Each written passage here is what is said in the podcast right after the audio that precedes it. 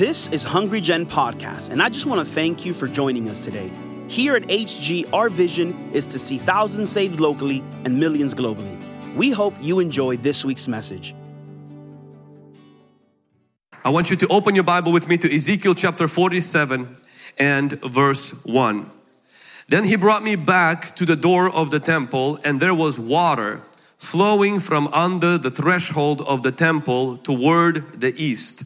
For the front of the temple faced east. The water was flowing from under the right side of the temple, south of the altar.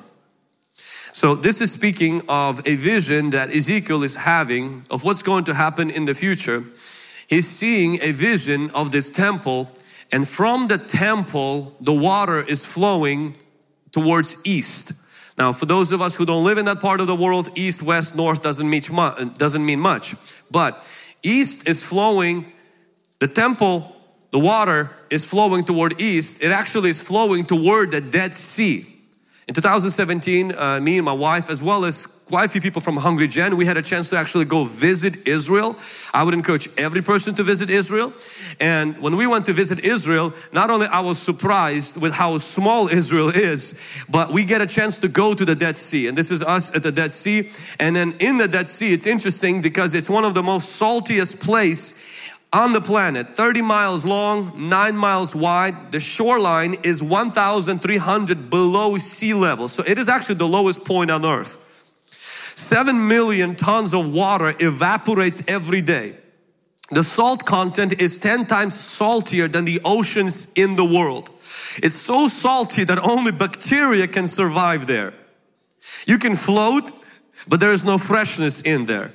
Nothing lives there nothing, no fish, no plants. It's everything is dead. So we actually tried it. You, it's very difficult to drown there because it's so much saltiness that is there. And if you have any kind of scar or any kind of a wound, it will hurt so bad. And so we went in there, just had a blast, had a wonderful time. And this prophetic picture that, Isaiah, that Ezekiel is seeing is the water is flowing from the temple toward the east. And it's actually the lowest point on the planet, it's flowing toward the sea. When it says in here, the sea, it's talking about the Dead Sea. And then one day, the day is coming when the Messiah is coming, there will be a temple and that God will actually revive, I believe, that Dead Sea. And it will no longer be dead. But I want to use the symbol of this today to talk about another temple that we're not waiting to be built in Israel, but God has already built in you. We are temples of the Holy Ghost. Can somebody say amen? We are not tombs of tradition, religion, and only good experiences. The Bible calls Christians the temple of the Holy Spirit. This does not mean that just because we are spiritual temple that there will not be the third temple built in Jerusalem. We believe that there will be a third physical temple built in Jerusalem and the Antichrist will defile that temple and the Lord Jesus Christ will come and He will destroy the Antichrist. He will destroy the Antichrist armies and Jesus will sit in that temple and He will be glorified. But until that time, the Bible makes it very clear that today we are the temples of the Holy Spirit. Our bodies are the temples of the Holy Spirit. The danger that we have as the temple of the Holy Spirit is to become tombs of religion. When Jesus was on this earth, he rebuked the Pharisees and he called them white-washed tombs. Now, what is the difference between a temple and a tomb? A tomb holds something that used to be alive. A temple hosts someone that is alive. God. Tombs are religious people that remember times when they loved God more than they love Him today. A tomb is when your memories are bigger than your dreams. A tomb is when you live your life always looking back because your best days were behind you and you're just remembering the good old days, but those good old days are no longer now and in the future. Everything is always in the past. Oh, I remember when I was 16 and I encountered God. I went to that summer camp and in that summer camp, man, the Holy Ghost filled me. I spoke in tongues. I was on fire for God. I read three, four, five pages of the Bible every single day. I woke up at five o'clock, man. I was on fire. I led my friends to Jesus. I was Jesus, hashtag Jesus freak. But now, of course, I became a domesticated, calculated, balanced Christian. You know who you are? A tomb. And every Sunday I wash my tomb. I polish it so that I look good to the outside world, but I feel dead on the inside. I don't have a vision anymore. I'm not on fire anymore. I'm not burning anymore. I lose battle with the blankets every morning. Meaning I sleep instead of praying. I feast instead of fasting. I don't evangelize. No, the world is evangelizing to me. And instead of me winning my friends for Jesus, now I sing the songs they sing. And I am literally being conformed to this world. But man, oh, I can tell you some good old days that I had with God. You stopped being a temple. You became a tomb. Water doesn't flow from tombs. Stench comes out of tombs. Water only flows from temples. And my goal today is not to condemn you, but to quicken you and to wake you up and to tell you your spiritual best days are not when you were 16. They're supposed to be now. Your best year with God is supposed to be now and you're gonna come to Hungry Gen because God wants to quicken your best spiritual year. Not your best financial year, but spiritual year is now. And as your spiritual year, spiritual month is best now, you will see God will take care of your finances. God will take care of your family. God will take care of other things in your life. Can somebody give God a clap offering?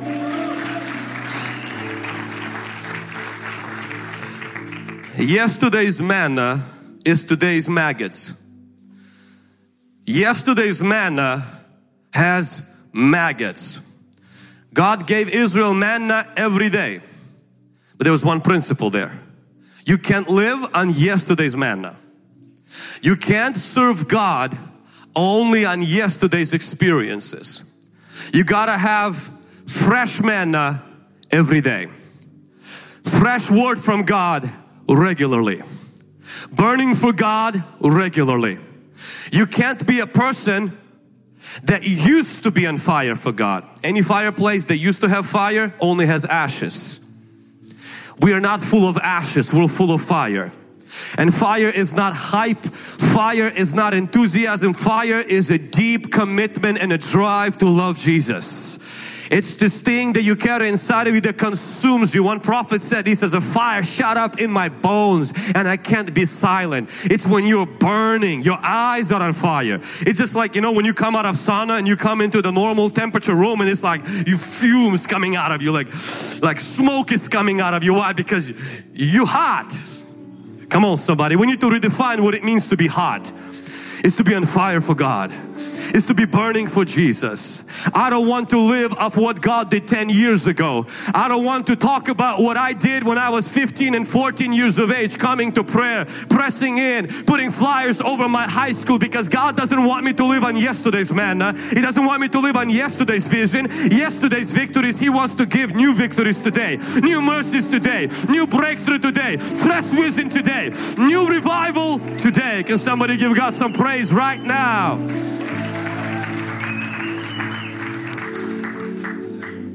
I want to remind you that if Abraham would have lived on yesterday's word, he could have, he would have killed his son. Let me say that again. If Abraham would have lived on yesterday's word, he would have killed his son.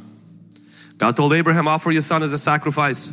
He goes for three day journey, brings his son. If Abraham would have said, well, great, God spoke three days ago. I don't need to have a current, consistent relationship with God today. Why? I heard God before. I don't need to hear God today. He would have killed his son. Jesus says, Matthew 4 4, he says, Man shall not live by bread alone, but by every word. Look at this. That proceeds, it doesn't say proceeded. Proceeds, meaning God still speaks today. Still speaks today. God, not like the cessationists believe that stop speaking, stop moving. That's not our God. Yesterday, today, and forever the same. He still moves today. If you're breathing, God wants to speak. He still leads today. He still does miracles today. He still answers prayer today. God still has things proceeding from His mouth. And man lives by the word that is proceeding right now from God's mouth. We are a church that want to see God today, want to hear God today, live on fire today, live passionate today, have our best sacrifices today, not 10 years ago. Have our greatest commitment to the Lord today, not five years ago. Because yesterday's manna stinks. Because Pharisees, when Jesus came, revival broke out. Of course, it didn't look like the revival they were used to. What Pharisees only had is what God used to do. And they rejected the God in front of them that wanted to do things now. That's why Jesus called them tombs. They only had and celebrated, honored revival of yesterday, criticized revival of today. And they hoped and secretly wished for God to send revival one day. God is bringing revival now. You can be a part of it. Or you can live based on what God did. Oh, in that old grandma's church that I used to go, oh, when I was in the village, when we grew up, you know, that, that's great. What God did it with Moses was great. But Moses is dead. You're alive. God appointed you for this time and for this generation. And the Lord has not abandoned His church. The Lord is still moving in His church. And the Lord wants us to wake up and stop being tombs of dead men bones, washing them every single weekend, but become temples of the Holy Ghost and live on what God wants to do today. Come on somebody. The best breakthroughs. You see what's happening with people today. When they're giving, God is giving breakthrough. When they're praying, God is giving breakthrough that could be happening to you today. I want to wake you up today, encourage you to stir you toward the fact you can have your best year with God. You might not have your best year with your finances. That will catch up. But you can have the best year with God. Oh, but I did that. I tried that. The previous church. Leave that alone. Don't have your memories bigger than your dreams. Don't have your hurts bigger than your hope. Don't have your fear bigger than your faith. Even your own car has a large front windshield and a very tiny rearview mirror. Most Christians live with a large rearview mirror and a small windshield. And they're like Lot's wife going forward, looking backwards. This is what he did to me. This is what she did to me. It's not fair. You know, and you're no longer progressing. Why? Because you're stuck in the past. Get unstuck. Your best days are right ahead of you. Everything that you went through was to prepare you for what you're about to get into. God didn't leave you. God didn't abandon you. If you have breath, you have purpose. Some of us we stopped living when we got hurt. We're only existing. And then 20 years later, they bury us. But for those 20 years, we simply wasted air. Don't waste your life. Live. Dream. Be alive. Don't just exist. You owe it to everybody around you. You were saved by God. Almighty God lives inside of you, not so that you will waste your years, but so that you will lay your years down and see your best years with God. Maybe you're looking back at this year and this has been the hardest year. You couldn't control that. But you decide whether it will be your best year spiritually. And it starts with this one decision. I will not live based on what God used to do. I will live to see what God will do today in my life. I'm not too old. I'm not too young. I didn't fail too much. I am not too uneducated. No, I am the right person for this season and my God will use me. If He can use Vlad, He can use me. If He can use her, He can use me. If He can use Moses, He can use me. But I'm a temple, not a tomb. Say this with me. Say, I'm the temple, not a tomb. The second thing I want to highlight is out of the temple came the river. See, the moment you begin to live of what God is doing now and you get involved, get engaged with it, river will start to flow. If you live off yesterday's blessing and you get stuck in that and keep remembering, we need to remember good old days, don't get me wrong. We need to thank God for the, those good old days. We need to take faith from those places. But while we killed lion and the bear, we must understand all of that is a preparation to kill the Goliath. That means that all of what God used to do is to motivate us so God can do more now. God is always moving forward. God is not stuck in the past. God is always progressing. Not necessarily that God is improving and changing, but progressing in this world by using people and moving further all the time with every generation. And this is our generation and this is our time.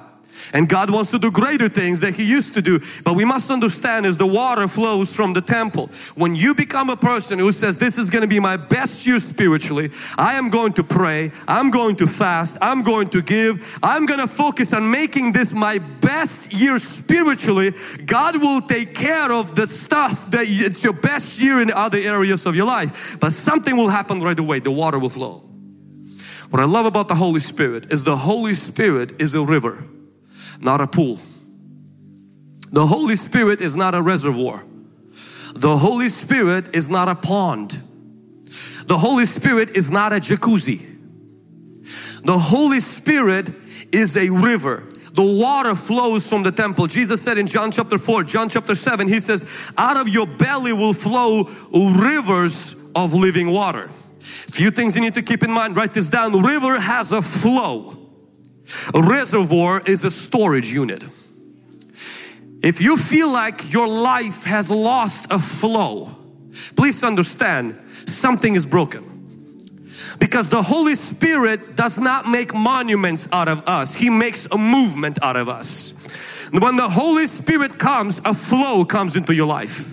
You feel like there is a flow. It doesn't mean you always feel there's a success, but you feel that there's a flow in your life. Something is flowing. You're not stuck because He's flowing.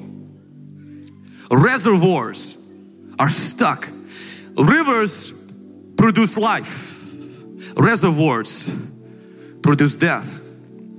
Rivers produce, they promote life. Reservoir squashes life. Number three, rivers have banks. Rivers are not tsunamis. When we are believing for revival, when we are standing for revival, what some people have an idea for revival is this. It's not a river, but a tsunami. What is a tsunami? Tsunami destroys everything in its wake. It's waves caused by volcanic interruptions from underground and these big waves come and they not just fill water with the city with water, they destroy everything.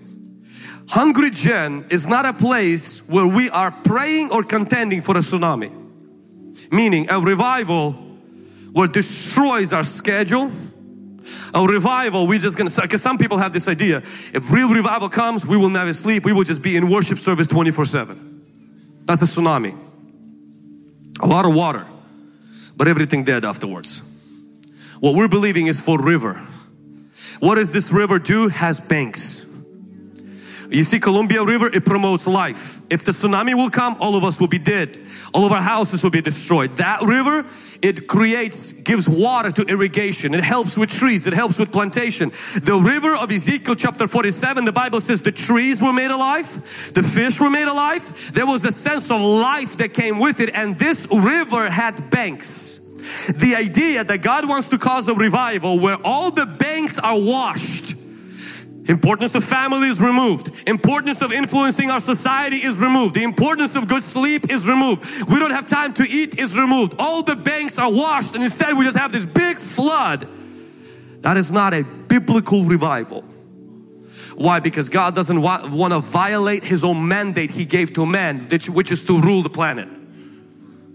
Are there moments where revivals come to certain churches three, four years, non-stop church services, 100%. We are not praying for that. We don't. We want a river that brings life and has banks? No, not a river we control, but a river that brings life. A river that causes us to live our Christian life in revival. Where a revival is not a Sunday night meeting, but a revival is a lifestyle. Where we win souls, we make disciples, we open a home for cell groups, we run businesses that honor God, we give, we, we, we elevate the revival in our society as well. We go into our schools. River had banks. So the version of revival for Hungry Gen is not a service every single day. The version of revival is that we raise servants that live for God every single day. River has banks. We're not praying for a tsunami. We are praying and walking in the river. Come on somebody. River enters the sea. This river started very small at the bottom of the temple, at the door of the temple it came out of the temple into the Dead Sea. But it was slow progression. I want you to notice the river flowed out of the temple. It didn't flow into the temple. What does this tell me? Real revival is not when we get everybody to church. Real revival is when we get the whole church to everybody. Real revival is go into all the world and make disciples of all nations. Real revival is not when all the world comes to church. Real revival is when the church stops being a destination but it's a gas station. Because in the traditional version of revival, where we get everybody to come to church and it's all about a full-time minister on the stage, that version of revival is not complete. It's very important, but it's not complete biblical version is the water flowing from the temple and the further this water gets, the deeper it gets away from the temple. Churches have become aquariums of exotic fish. We fish in the bathtub. Meaning it's all about getting people to church. But the biblical mandate is to change our world by being transformed first by God. River flows into the sea, which means revival in the church has to become a reformation in the society. Let me say that again and I want you to write this down, put it somewhere on your fridge. Revival in the church has to lead to transformation in the society. If a revival in the church does not wipe away the drugs on the street, we're missing something. If the revival in the church does not enter the school system, we're missing something. If the revival in the church does not reduce the amount of crime that is happening on Friday night, we are missing something. If revival in church does not affect the fact that people are killing their babies and that does not get decreased or brought down, we're missing something. Now some people go in and say, we don't need revival in the church. We just need to change the society. They preach social gospel. But God's model has always been, if my people called by my name, God has always been if they humble, if they pray, if they get water flowing from the temple, I will heal their land. God's model has always been to revive the church and that the revived church will begin to by default and intention reform the society. Which means that the church isn't trying to pull people from business, from school, from media, but to say now that you are changed, be the salt and the light in your workplace. Minister is not the one with the microphone. Minister is the one that has a purpose. And you can have a purpose in your business. You can have a purpose as a mom raising your children. You can bring reformation to this society when you live in revival in your heart. Thank you for that golf club. Uh, golf clap. Amen. Revival in the church leads to reformation in the society. Reformation in the society without revival is just enforcing laws and rules. Revival is not top down, it's down up. Jesus didn't go in trying to change the kings, He changed the hearts and send those people into the world. And as more people got changed, they started to occupy positions of politics, media, education, business, and everywhere they went, they started to affect those areas with the saltiness of a Christ changed life. And instead of pulling away people from the marketplace, we draw people to revival in the church, in the small groups, in prayer. But we don't live in revival, we live from revival and bring that revival because revival needs to become a reformation. Why does it need to become a reformation? Because this earth does not belong to the devil. God created the heavens of heavens belong to God. The earth is given to the sons of men. This earth belongs to God's children. And God wants us to spread the fame of His name, not by force, but by lifestyle, by the preaching of the good news and the living of the good news everywhere we go. That's why you see, we're not running from schools, we're going into schools. We're not waiting on our suitcases for the rapture. No, we are working with God to see a revival break out in our homes, in our lives. We're not asking people quit your business and become a full-time minister. If that's what God called you, yes. We're encouraging you, no, rethink your business and minister to your business. Be an influence for God's kingdom for your business. Because everyone is called to be a minister even those without a spotlight microphone and the stage. Can somebody say amen? I'll give you an example. America has experienced those things. There was a Fiji revival, even though it was short lived. It started as a political violence in Fiji around the year 2000. Fijians, they looted and burned Indian stores, raped women, injured many. There was an outbreak of violence there's this guy that was elected, La Siniera, and I think I mispronounced his name wrong. He was elected and he was a born again Christian. He saw the racism and the conflict that was happening in his nation, the violence. He came to the pastors and he says, I want you pastors to stop bickering and fighting because pastors also, denominations were fighting. He says, I want you to unite together so that we can see revival in the nation. Knowing that revival in the church brings reformation in the society pastors started to get together, pray and fast.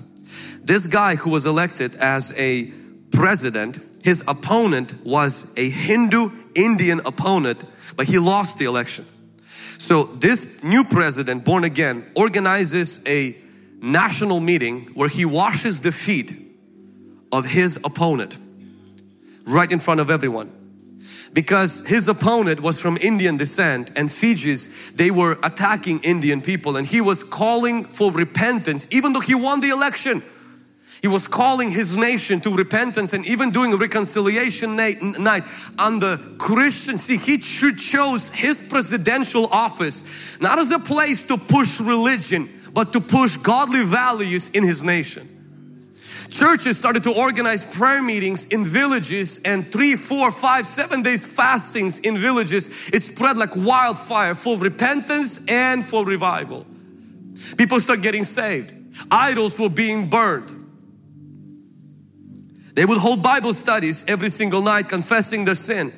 They burned 13,864 plantations of marijuana. They burned about 11 million worth of drugs. They burned idols. This started to spread in such a way where coral reef in the river in the village of Rukua came back to life and actually fish came back. It takes hundreds of years for coral reef to grow. It happened overnight when the villagers started to repent. So the nature that groans for the redemption of the sons of God started to experience reformation because revival hit the village. Revival came to the people. Please understand this world needs a revived church. This world does not need a dead church. This world does not need a church that just has big buildings but doesn't have a big heart. This world does not need a church that only remembers what God used to do and is no longer doing anything. When the church gets revived, the world gets reformed.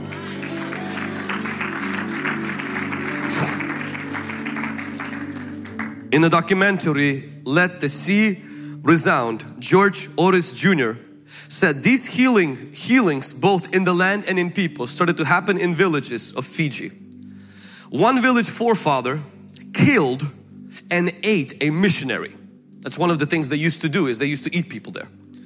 So they would kill and eat this missionary. When the village got saved, they found out that that was what their ancestors did. They paid for the ticket of the victim descendants from England to come back to that village so that they can ask for forgiveness. God started bringing reconciliation. In September 20, 2003, over 100,000 people, 10% of the nation gathered for Reinhard Bonnke's crusade in that nation. When this repentance, when this revival started with Christians. Revival doesn't wait for the White House to change. Revival waits for your house to change. It's not the White House that controls the destiny. It's the white throne that controls the destiny. And you have access to it. God didn't say if Joe Biden, God says if my people. God didn't say if Donald Trump becomes a president, God says if my people begin to humble themselves and pray. Meaning you hold the key to the revival in your home, you hold the key to the revival in this church, you hold the key to the change in your society. And that key, my friend, is bending your knees before God, not staring in front of a TV show or a football game, but getting up early, pressing into God, praying because water flows from the temple. And when this water flows from the temple, it goes to the Dead Sea. God wants revival not to stop in the church or flow into the church, but flow out of the church into the society, into the school system, into the media, into the business world, into the political arena, every arena. But make no mistake, the change doesn't come from there. The change comes from here. The change comes from the Holy Spirit and it comes from here. You can't impose godliness. Yeah, the laws have to be made to protect and restrain evil. But restraining evil doesn't deliver people from evil. Prisons don't change criminals. Prisons execute punishment and that's necessary. It's justice. God teaches that. But what brings change is the gospel of Jesus Christ. What brings change is the blood of Jesus Christ, is the power of the Holy Spirit. It's not laws, it's not legislation, and it's not somebody in high office, and it's not a dollar. It's the gospel. But this gospel shouldn't stay there. It has to flow out into the Dead Sea. So the first thing, we are not tombs, we are temples. Meaning we're not gonna live based on what God used to do. The best year spiritually, we're gonna experience that now. Number two, the Holy Spirit wants to flow out. The Holy Spirit wants to create a river, a revival, a flow in our life. Out from here into there not from there into here. The model that so many people have, the traditional model of the church is this. You're truly revived if you faithfully attend church, give and go to a small group. And that's good. Giving, faithful attendance is important, but that water doesn't flow in, it flows out. Jesus didn't say, if you believe in me, the rivers will flow in. He says, the rivers will flow out. So revival, let's redefine revival to I'm going to church to I am walking away now from the church filled with the Holy Spirit to live for Jesus' purpose in this world. Why? Because this world belongs to God. Right now it's occupied by the Prince of Air. But he's, he has already expiration date. The guy's not staying here for long. He's already been defeated and disarmed. He's already counting. There's a countdown. It's been set. The bomb is going to go off and the bomb is gonna hit his face, not yours. The end of age is his part, not ours. That's not the end of the world. God's gonna make this world new and we're gonna rule and reign with Christ. It's the devil's pro, the devil's reign is coming to an end.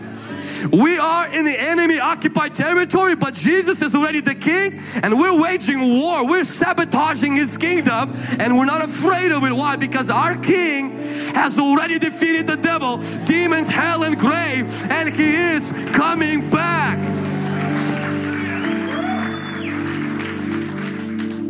Lastly, the river grows fuller as it goes further. I want you to notice how the river increases. How do we see greater increase of the anointing, miracles and revival in our church?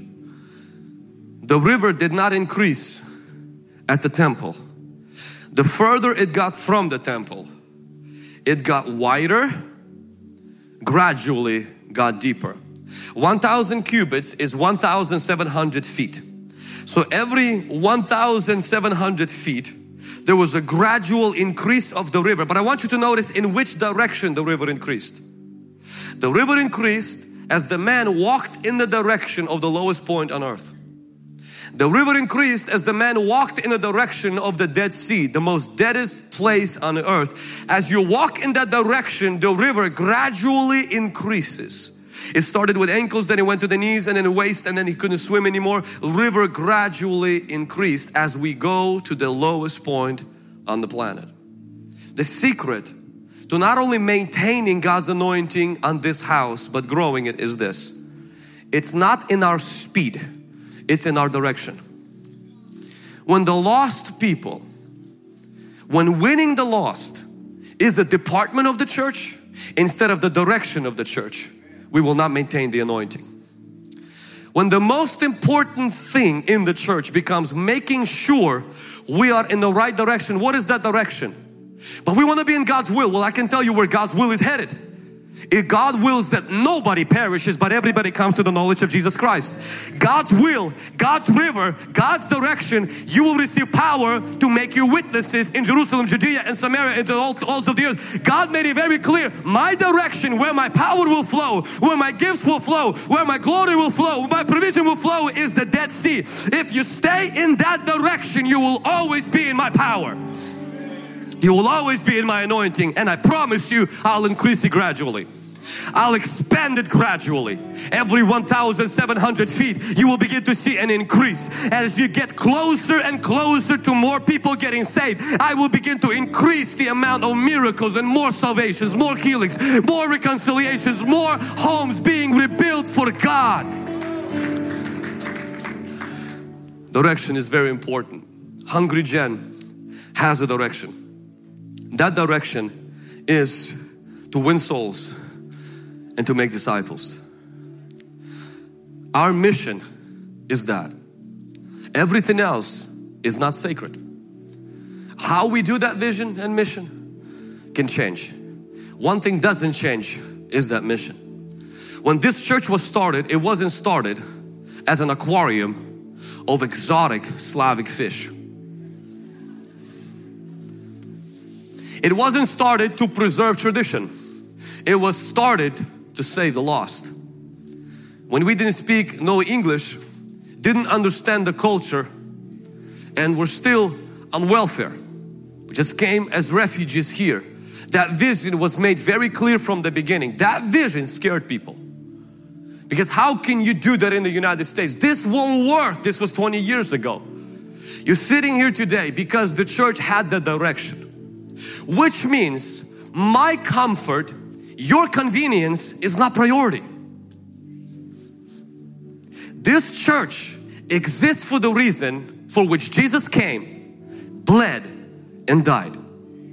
Maturity is defined not by how much gifts you have, but how close you are to the reason Jesus came on this earth for. Do you live for that purpose? Our giving is toward the direction. The new building is for that purpose. Going into school is for that purpose. Everything has to some way, shape and form go to the Dead Sea, the lowest point on the earth. Deliverance is for that purpose. Salvation is for that purpose. The healing is for that purpose. Cell groups is for that purpose. Destiny training is for that purpose. It's not a purpose unto itself. It has a point and the point is the direction that God has set in His Word. We can't change the direction. The river is not moving because I'm telling it where to move. I have to follow the flow where the river is moving. And God made it very clear. The river is moving to the point of the lowest point on the planet.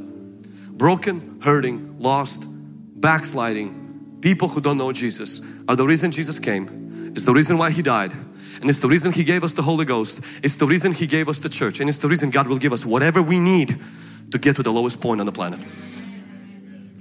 As long as Hungry Gen keeps salvation of people the most important thing and is willing to make whatever sacrifices, whatever changes we need to make to see more and more people come to Jesus Christ, we will never lack the anointing of God. We will have the amount that we need for the assignment that God has given. We'll be praying for more 100%, but it's not so we can be powerful. It's so that we can fulfill our purpose. Let me give an example of just few people that secular secular uh, people who have lived that as uh, saving people. Uh, Chen Si is called the angel of Nanjing. His, there was a there's this bridge in China, and the China actually has the most has more deaths by suicide than any country in the world. Uh, Nanjing uh, Yangtze River Bridge is actually the most popular site for suicides on record. They actually beat the San Francisco Bridge. Um, so this is China is the most country that has the most suicide. This bridge is the top place for the suicides in the world. In 2003, um, Chen Si saved a man's life after grabbing him from the railing and tackling him to the ground. He would actually drive taxi and see people jump, sometimes stop his taxi, run across a four lane highway, grabbing somebody from ending their life. After this incident in 2003, he actually every weekend for 18 years volunteered to scout two mile length of this metal expense, talking to hundreds of people thinking about taking their lives. This wasn't a non-profit. This wasn't a job. It's just on his day off he took a whole day 18 years to talk to anybody that's walking on this bridge in case they're planning to end their life in fact a few years after that he moved his house. He built a small house next to the entrance of the bridge where he was where he lived for the past 11 years. As of 2021, he saved 412 people. He rescues one person every two weeks. When they asked him a question, he said this, in the past, I didn't have the ability to protect myself to save other people. The people I wasn't able to save returned to haunt me in my dreams. This is not a job, and I don't think he's a Christian. He simply saw people ending their life and refused to be careless about it and said, I want to do something to save somebody's life. Dedicated his weekends. Today he's called the angel of that bridge and the angel of that river. Let me tell you about Don Ritchie. He's in Australia. Don Ritchie is called the angel of the gap. The gap is an ocean cliff at Sydney is a popular visitor destination that has gained infant, uh, it became infamous as a suicide spot of the, uh, for the years. It's estimated that about 50 people end their lives there every single year. Don Ritchie was a seaman in Royal Australian Navy. In the Sydney, he worked in insurance. Since 1964, he has saved 160 people, though his family says he saved over 400. He says, I was a salesman for most of my life and I sold them life. This is how he would save people. He lives next to the cliff. He would come to people standing there. He would know why they are there. Most likely not to observe the view, but to end their life. He would come up and say, Can I help you in some way? The second question he would ask is, Why don't you come and have a cup of tea? He says, More than not, quiet approach worked. Though on some occasions I risked my own life by physically restraining the more determined from making their final leap. Afterwards, he would invite them back into his house for a cup of tea and a chat. Occasionally, they would return years later to thank him for saving their life. Don Ritchie said this, my ambition has always been to just let them away from the edge, to buy them time, to give them the opportunity to reflect and give them the chance to realize that things might look better the next morning. He said this, you can't just sit there and watch them. You've got to try and save them. A simple conversation of an elderly man and saved his family says about 400 people. He passed away already. My question today for us, we in each way, in our own way, are all living next to the bridge where the most deaths happen every day. you are living next to a cliff where every day somebody steps into the abyss, into the unknown, into the lake of fire. You're living there. You're working there. You're driving there. You're drinking coffee there. You're working out there. You're getting your degree there. My desire today isn't to guilt trip anybody. My desire is this is to refocus you and I that we live with intention and not being cold, callous, blind or deaf to the cries and the plight of the people around us. The direction of the church, the direction of every Christian is to live for the purpose Jesus died for. Jesus died so that every person can encounter the love of God. He gave His life for that. All He asks us, He doesn't ask you to die for people. He's saying, could you live for that which I died for? Could you live with intention, with the purpose? Because life without purpose has no point. One more person, Shavarsh Karapetyan. He's a retired Soviet Armenian champion swimmer. He's 11 time world record holder, 17 time world champion, 13 time European champion, and 7 time USSR champion. On the September 16th, 1976. Now, I want you to see the image behind me and I apologize if it doesn't show up, not this one, but if you can show me the other one. Uh, for those that are watching or rewatching this, this was actually the lake that we drove by with Pastor Ilya, where this happened. On the September 16th, 1976, on his usual 12 mile run with his brother Kamo. Because when we were driving by this, they told us, because I've heard about this story, I've never seen it until I was there in Armenia, and it's confirmed to be true. On his 12 mile run with his brother, a trolley bus carrying 92 people fell into the side of freezing water. That bus was about 80 feet offshore and 33 feet deep. So when Shavarsh saw that as a champion who wins these competitions in swimming, he quickly responded by jumping into the water. He would spend 30 to 35 seconds for each person that he would save. He pulled 20 people and only 20 survived. He had so much glass and dirt inside that he, he swallowed because even getting in there, he had to break the back window of the bus with his legs and it was freezing cold water. And so he got a lot of stuff into his lungs. He actually went unconscious and went into a coma for 40 days after that. He never performed again in his life. In fact, a few years later, he did exactly the same thing in Moscow jumping into a burning building and rescuing people and then end up again in an ER for days. They interviewed him after a few years because nobody knew about this until the newspapers came out that he saved this many people. They interviewed him and they said, so tell me about that day when you were going through this stuff, rescuing people. You know, his brother would resuscitate them on the shore and he would go in, take 20 seconds, pull one out and then bring them in, pull one out. And the last time he brought one person, he collapsed and they had to admit him to ER where for 40 days he was unconscious.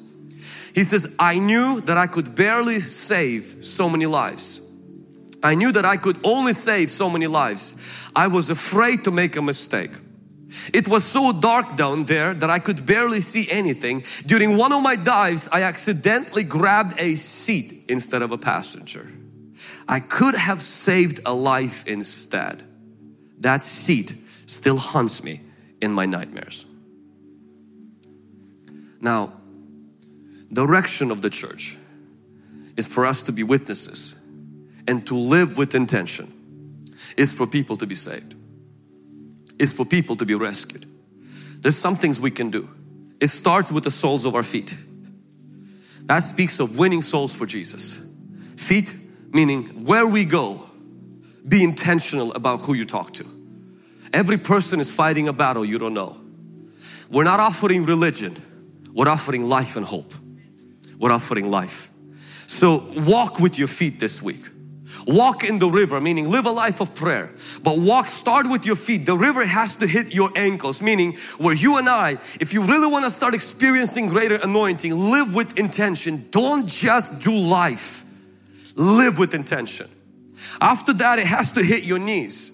This means when we lead somebody to Jesus, we gotta help them to stay connected. We gotta bring them to a life group. We gotta connect with them. You can't just lead them to the Lord and leave them alone like that.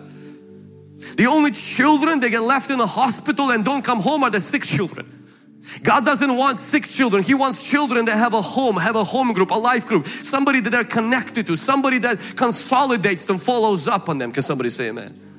The third thing is that we have to then disciple them. Discipleship is different than a follow up. Follow up is you praying in for them, praying through for them, and then discipleship is now they're learning how to fast, how to witness to other people. They go through destiny training. They get empowered now to be disciple makers. But God has one more stage. He wants every Christian who becomes a brand new Christian, gets followed up, gets discipled to become a disciple maker. And that's when, when we all begin to do that, we will get to a place we can't walk anymore. We're gonna have to swim. This is what statistics says. A pastor who wins 10,000 people every month will win the world in 60,000 years. But a pastor who wins two people every month and teaches them to do the same will win the world in 30 months. Which tells me win, follow up, disciple, and then release them. That is biblical way of us to turn believers into disciples, disciples into disciple makers. You might not feel like being a leader. That is not the point. The point is that do you, can you love somebody? Can you care for somebody? Can you follow up on somebody? Can you open your mouth and talk to somebody about Jesus? When they say yes, could you put them in your prayer list and pray them through? Could you bring them to your small group? Could you sign them up for destiny training? Could you encourage them to become disciple makers for God? Can somebody say amen? Say, I will win souls I will make disciples. Who will make disciples? This is Jesus' strategy. Jesus didn't tell us go into all the world and make decisions. He didn't say go into all the world and ask people to raise their hand and pray a sinner's prayer. He says go into all the world and I want you to win. I want you to pray them through. I want you to disciple and for them to make more disciples and do that in every nation. This is not just about building a bigger church. It's about building better, bigger people.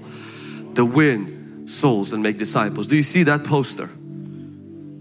Every believer, a disciple maker. Oh, but, but I'm not called to do that. Are you a believer? I don't know if I am educated enough. Have you noticed that when you have children, when you get married and you have children, you don't have a certificate on how to have children. You just have love. And when you got love, you got them babies. Even a lot of you, you got children and you're still a child yourself. Act like a child, immature, broke, but it doesn't matter. You got love and you got children. Yet when we become Christians, some of us, we say, no, I cannot spiritually help other people to come to know Jesus. Why? I need 20 years to be in the church. You didn't say I need to be 20 years to be married before I have children. No, some of you got it right away and some of you, you had children before you got married. Lord have mercy. That's another sermon for another day. We're to leave that right now. But right now, what I want to encourage you is this, is that none of us disqualify ourselves from having children just because we quote unquote don't have a degree in it, we don't have a lot of finances. No, we're in love, we want to see a family. And then we get them kids, we grow, they change us, we, ch we change their diapers, they change our attitude, we begin to grow in that, we mature, we make mistakes, but we love those kiddos, they grow up, they have their own family. That's exactly how God wants spiritual family to be. Every Christian being a believer who becomes a disciple, who becomes a disciple maker. And the river grows as we all go. Not just the pastor in a sermon once a year, but the whole church moves in a direction. We go to the life class, we go to the destiny training, we go to cell groups, and we go about our life winning souls and making disciples. Why is that important? So the church can get bigger? No, so hell can get empty. So Jesus can slap that devil and say, Ha! I won not only on the cross, but all of your spoil. I will take back what you stole from my kingdom. Why? Because my children, full of the Holy Ghost, will go into the enemy's camp and take back what the enemy has stolen. And we will see thousands locally and millions globally. We will see our conferences at the Toyota Center. We will not be a church that has home groups. We're going to be a church of home groups. We are not going to be a cruise ship where everybody's there for pleasure and few people serve. We will be a warship that has a mission and every hand is on the deck. Our income today will become our tithe tomorrow. We are not just going to be adding more services, we're going to be adding more campuses. Okay, and most people, whoa, what is that? Because God is to spread His kingdom and He's to move forward. We're gonna see the music come out of this house that's not gonna come out because our musicians are potheads like a lot of musicians are but because our musicians when souls make disciples pray fast and see God and you will feel the aroma being released in this house the books that will become New York bestseller for the glory of God. And people will be trying to figure out how did that happen out of that Tri-Cities and nobody knows them and nobody signed them up but there will be a favor and the grace of God because the river increases when we go to the Dead Sea. When we build our brand, when we build our name, God doesn't increase the anointing but when we live for the fame of His name Jesus will increase the anointing. Somebody rise to your feet and give God some praise right now. Thanks for listening to today's podcast. If you were blessed by this message, be sure to subscribe and send it to someone. And don't forget, you can always share it on your social stories. Stay connected with us on YouTube, Instagram, Facebook, and Twitter. For more information on internship, prayer line, conferences, and other resources, go to hungrygen.com. Remember, better is not good enough, the best is yet to come.